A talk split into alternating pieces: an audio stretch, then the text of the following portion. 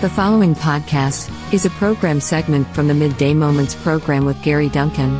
Join Gary for two hours of sacred music, along with moments of faith, family, and fun.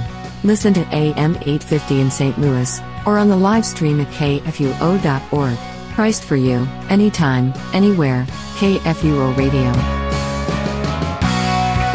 AM 850 KFUO worldwide at kfuo.org. Hi and good afternoon. It's time now for our creation moments with Pastor Warren Woerth of Good Shepherd Arnold.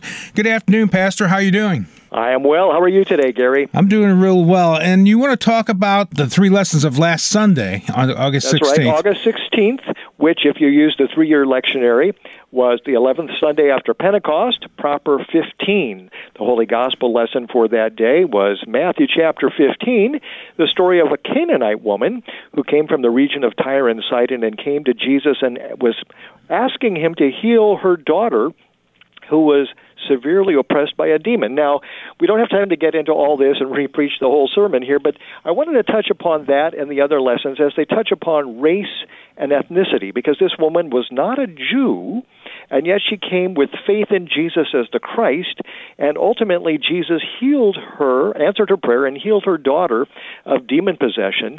And one of the things that we see here, and that we find throughout the Bible, is that while God promised to send the Messiah through the Jews and to the Jew first, bringing salvation, yet that salvation was always intended by God for all people likewise in uh, Paul's letter to the Romans, which was this epistle lesson for the day, he's coming to the conclusion of a three chapter long discussion of the problem of why Jewish people, for the most part in his day and to the present day, have rejected the Messiah, Jesus, when he came, as was fulfilled. And he came for the Jew first. And there he mentions, particularly in some verses that were omitted from the reading for the day, that non Jewish people have been grafted into Israel and are counted by God to be Israel by grace for faith, by faith in Jesus Christ.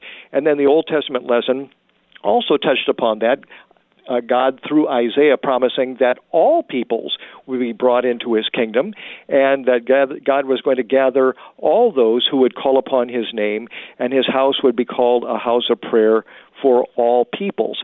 Now, something that's important to remember as we reflect on this in light of the doctrine of creation, uh, beginning in the book of Genesis, is that we all are one human race. As much as we talk about hum, human races and uh, ethnic groups and so forth, you know, ultimately we all are descended from Adam and Eve, the first two people that God created. And you could just even go back to the flood of Noah's day because we are all descended from Noah and his sons and their wives. So we're all related and all the different skin tones and eye colors and other characteristics that we sometimes make so much of are simply part of the genetic variation that our creator God uh, built into the human race when he created Adam and Eve in the first place. And it's all part of what's very good. What's not very good is that we've all fallen into sin. So, just as Paul says in his letter to the Romans, 11th chapter, uh, God has uh, consigned all to disobedience that he may have mercy on all. So, the God who created us also recognized that we all have fallen away. We've all disobeyed. We all deserve his wrath and punishment. And yet, God promised and in the fullness of time sent Jesus to be the Savior of all people not only of the Jew, not only of white people, but all people are redeemed by Christ. His blood was shed on the cross for all of us. And now, when we are baptized into Christ and the Holy Spirit works in us repentance and faith in Jesus as our Savior, we, we are one family in the church. You know, we've been redeemed by the blood of Jesus that was shed for all of us. The Holy Spirit works in all of us through baptism, and we are one family.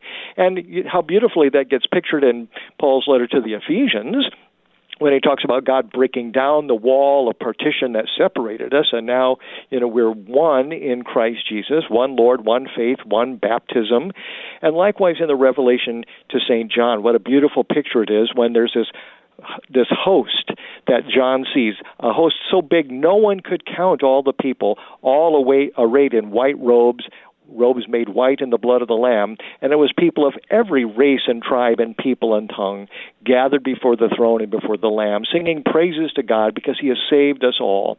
And we've all had our robes made white in the blood of the Lamb by faith in Jesus. So everybody who believes in Jesus, we're one family in Christ.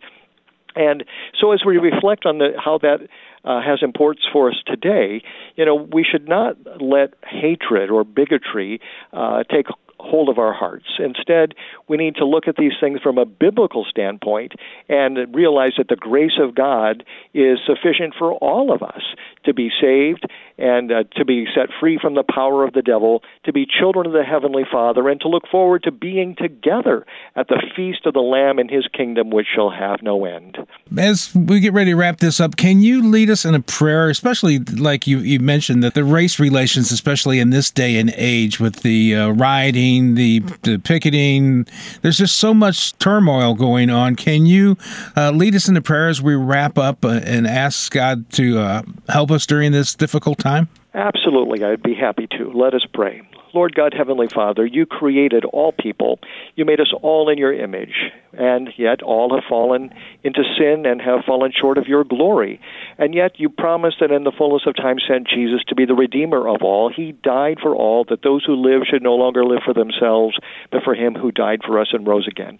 Work in every heart by the power of your Spirit through the gospel, that we may all repent of our sins, including hatred and pride and prejudice, that we may trust in Jesus as our Savior, and as your redeemed, restored, forgiven people, live lives of love and service to one another as we look forward to being together with you and all your redeemed people in heaven eternally. We pray this in the name of your Son, Jesus Christ, our Lord. Amen. Amen. Thank you very much, Pastor. You are welcome. Look forward to talking to you next week. Okay, thanks so much. God bless. Proclaiming Christ for you in word and song, we are the messenger of good news, KFUO.